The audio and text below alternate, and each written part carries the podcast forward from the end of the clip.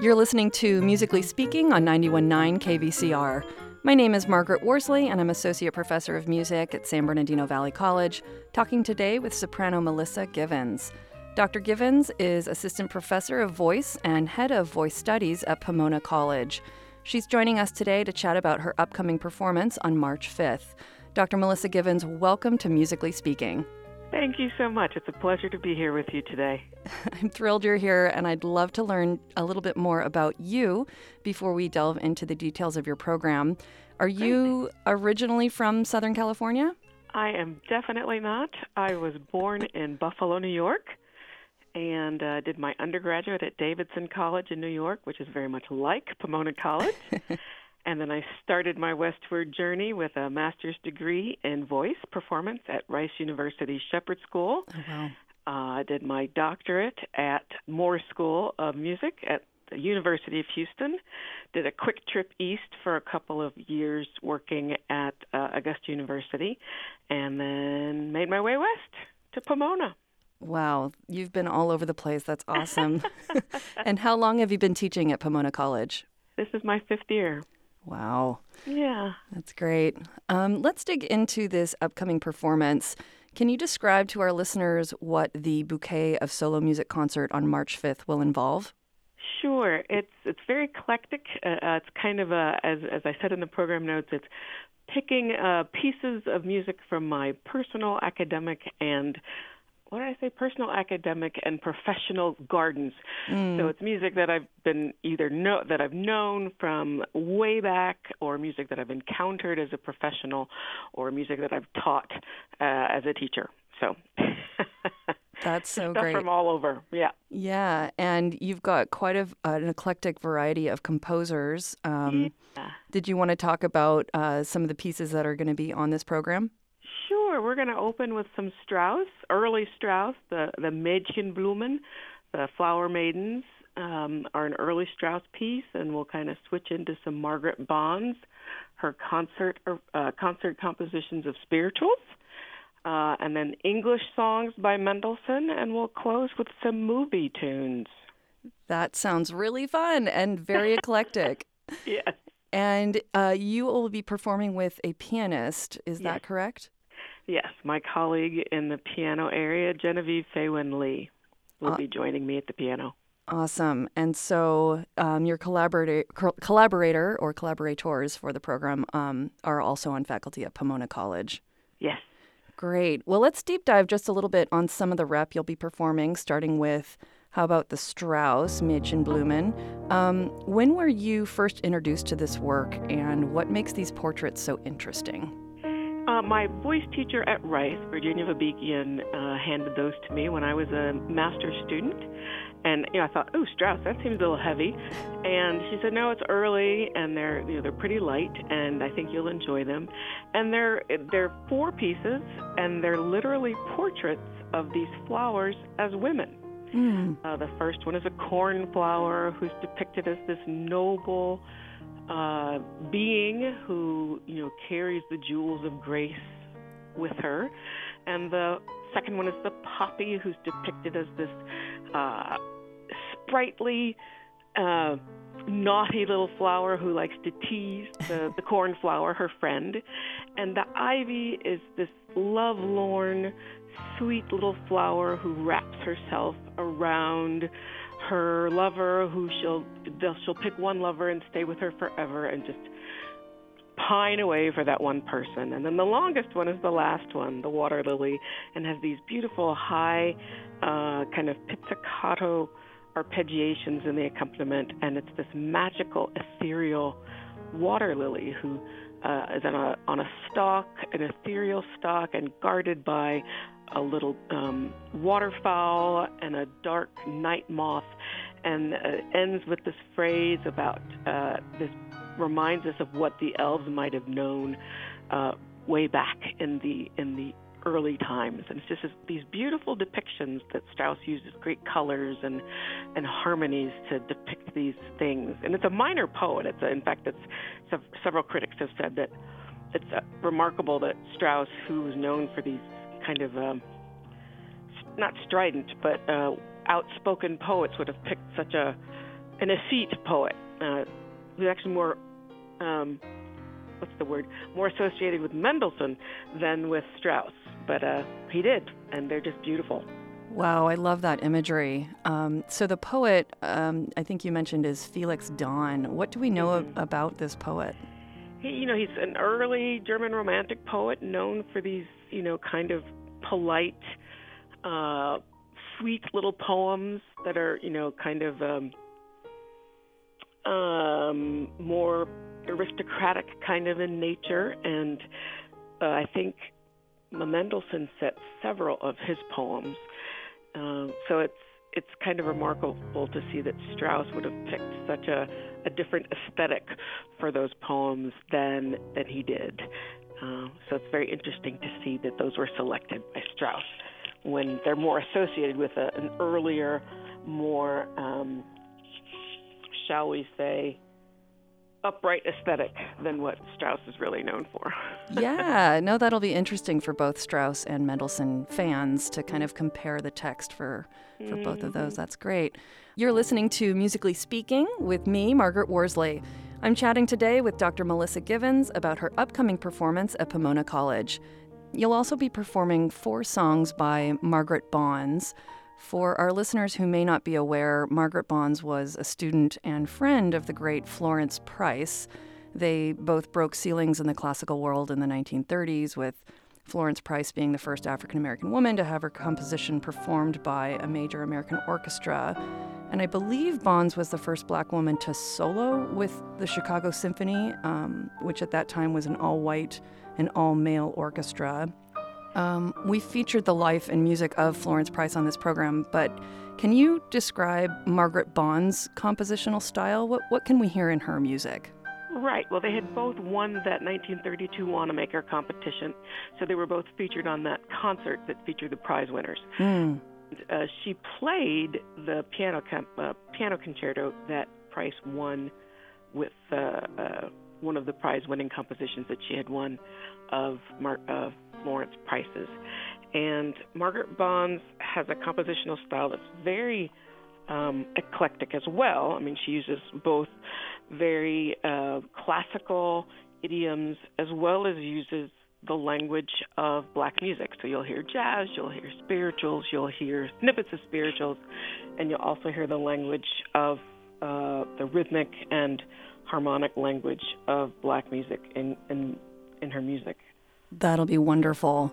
Yeah, she's really known for her piano pieces a lot and her choral pieces. So it's interesting to hear um, that her vocal pieces are, are getting uh, a lot more attention. In fact, uh, Louise Toppin has released a new anthology of her vocal music, and that's what these pieces are drawn from.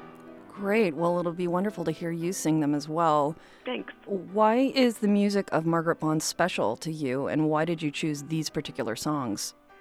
I have uh, long been singing her um, very well known arrangement of, um, excuse me, He's Got the Whole World in His Hand, which is was popularized by Leontyne Price, and mm-hmm. people know it when they hear it. It's just, uh, just a stunning uh, arrangement, and uh, she's been a composer I've known for years from that, and I've known of her concert arrangements and just have not had many of them and have been looking forward to this uh, the release of this book for years.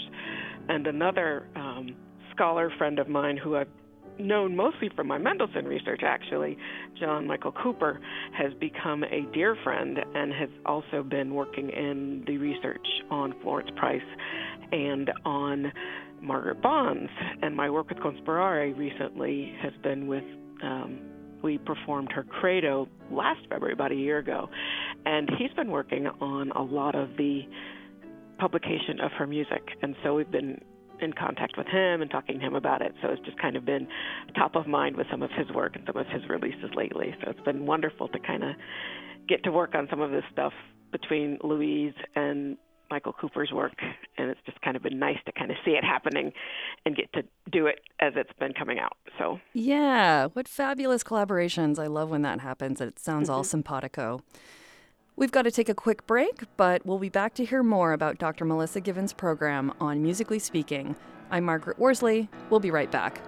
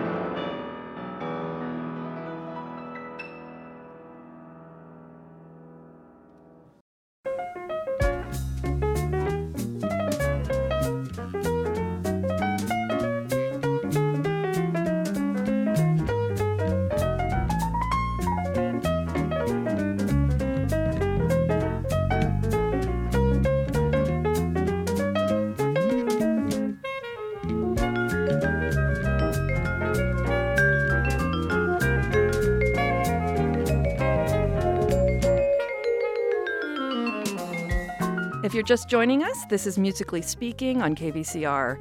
We're chatting with Dr. Melissa Givens from Pomona College. Welcome back, Melissa. Thank you so much. Um, we've also got the English Mendelssohn. Um, can you go into a little bit about this? We know Mendelssohn was German. Um, yes. Why English? What What is this all about? Well, Mendelssohn's my guy. I did my dissertation research on Mendelssohn in oh, London. cool. Um, he traveled to London 10 to 12, possibly 14 times. I can't remember the exact number. Um, he uh, visited London and did. Uh, he worked with the Philharmonic. He visited the Queen. The Queen adored Mendelssohn, Queen Victoria, mm. um, and he had friends, the De Vrents, the uh, the Klingemanns, and he did a lot of musical guests there. Played on a lot of the morning concerts and things like that, and his habit was to write in people's uh, they weren't journals, but to write in people's day books, and so he'd leave music in them as well. So he had uh, left English songs in some of them. He wrote at least four songs in English that were actually composed in English. The Gar- the Garland, which was performed on concerts constantly. I mean, you look at back at these recital programs, concert programs, and it's on almost every concert program for about 50 years. Um, and when his catalog, the Julius Rietz's catalog, that was the Mendelssohn catalog for probably 50, 60 years. You'd see it come through as Der Blumenkranz because it was published with German words and with the German title. Mm. Um, and he composed these Byron settings. Um, Monika Hennemann did a, a wonderful article in, I think, 1997 that talks about these Byron settings. He composed them in English. He wasn't sure he really liked the English setting, mm. and he mm. eventually worked on a German setting of his own. Um, so they went back into the catalog in German. And then he also, uh, his publisher, uh, William Frederick Collard, said, "Hey, you know, everybody loves Werther over here, and his, this is my little imagining of what happened after he killed himself." And so he gave him this little three-verse poem of of what happened after the story of Werther, and it's Charlotte and Werther, and he wrote this little so- song about it, and it was published later, like in 2009. Um, and so I thought, what? And it was later, somebody way after Mendelssohn wrote a completely different German text called Seemanns Scheidelied, which was published later, and it's uh, an, a posthumous publication um, that with a completely unrelated text by somebody else.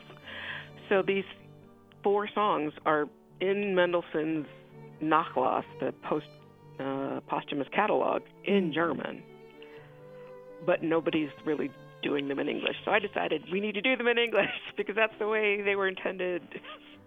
Good for you. there, there's one recording where you can get the Byron songs in English, but uh, you know, I'm, I'm, I'm on a mission now. Good for you. That's really important for listeners to hear. No, that's fabulous. Um, and Mendelssohn had a not as famous sister, Fanny Mendelssohn. Um, I don't know if if it's worth chatting about, um, but uh, there is some speculation that maybe some of her pieces he was getting credit for that. Do you think that's that's true? well, technically, yes. Uh, they were a fairly upper middle class family, and women in fairly upper middle class families did not compose. They they were that wasn't seemly. Uh, but he wanted her music to be recognized, and so he agreed to publish it. Um, but yes, it is.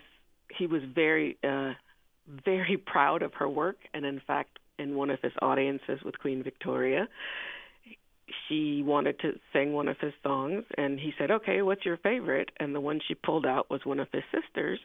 And he said something along the lines of you have great taste but that's not my song. It's my sister's. But yes let's do it.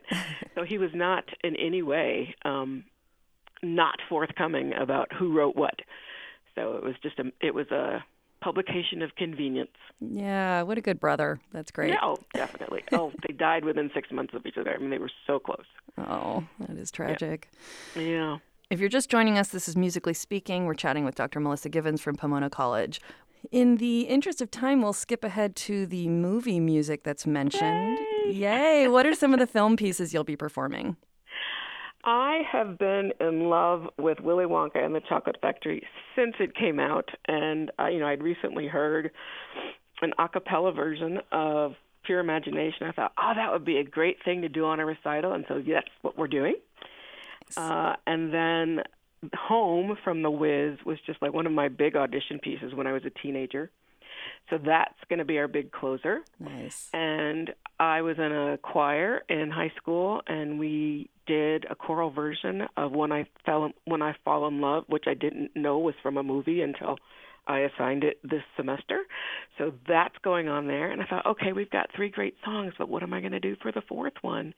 So I was just kind of Googling and Googling, and it wasn't coming up with anything. And so I put in, well, who are the black song makers, song, uh, you know, TV, movie, song composers? And then Google gifted me with the fact that Duke Ellington wrote the music to Anatomy for a Murder, which I did not know. Oh my gosh, I didn't know that either.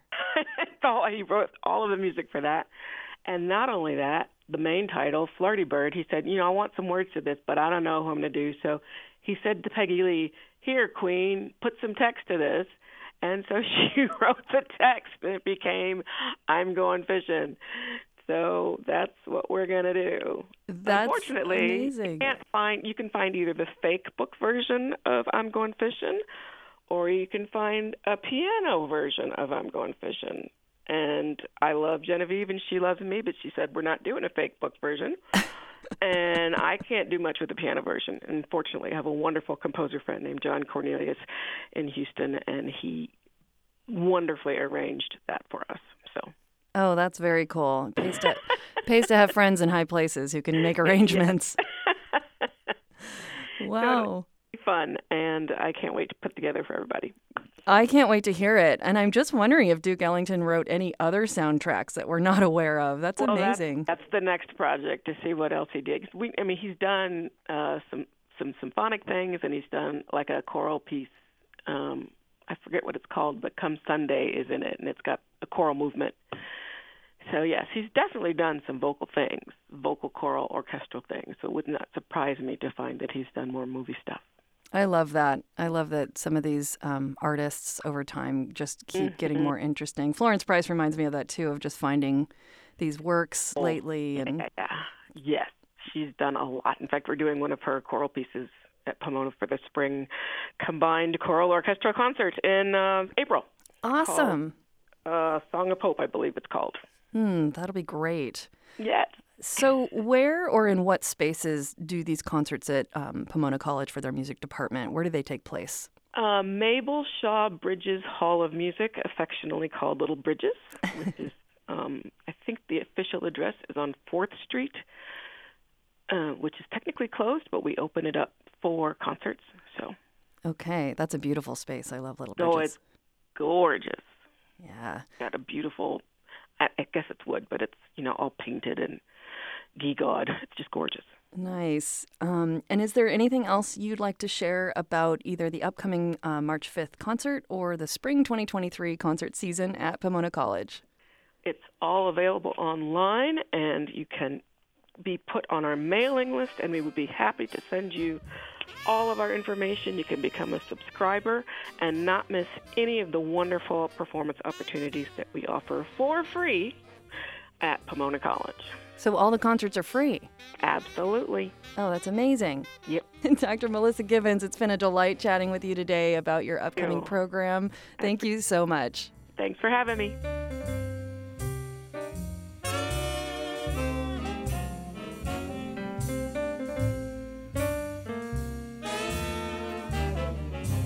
We'll be posting the Pomona College Music Department website and other pertinent information mentioned in the show about Dr. Melissa Givens' program online at kvcrnews.org forward slash musically speaking. Thanks again to Dr. Melissa Givens for chatting with us today. We hope to see you at Pomona College on March 5th. Musically Speaking is a production of KVCR News in collaboration with San Bernardino Valley College. To hear this episode and past shows, visit our website at kvcrnews.org forward slash musically speaking. You can also listen on iTunes, Spotify, Apple, and Google Podcasts, or search Musically Speaking on your favorite streaming service. This month's episode was edited by Rick Dulock. Technical website and social media support come from Tim Steidel, Sean Houlihan, and Natasha Coles. I do hope you'll join us next month on the fourth Saturday and following Monday for our next episode of Musically Speaking. I'm your host, Margaret Worsley. Thanks for listening.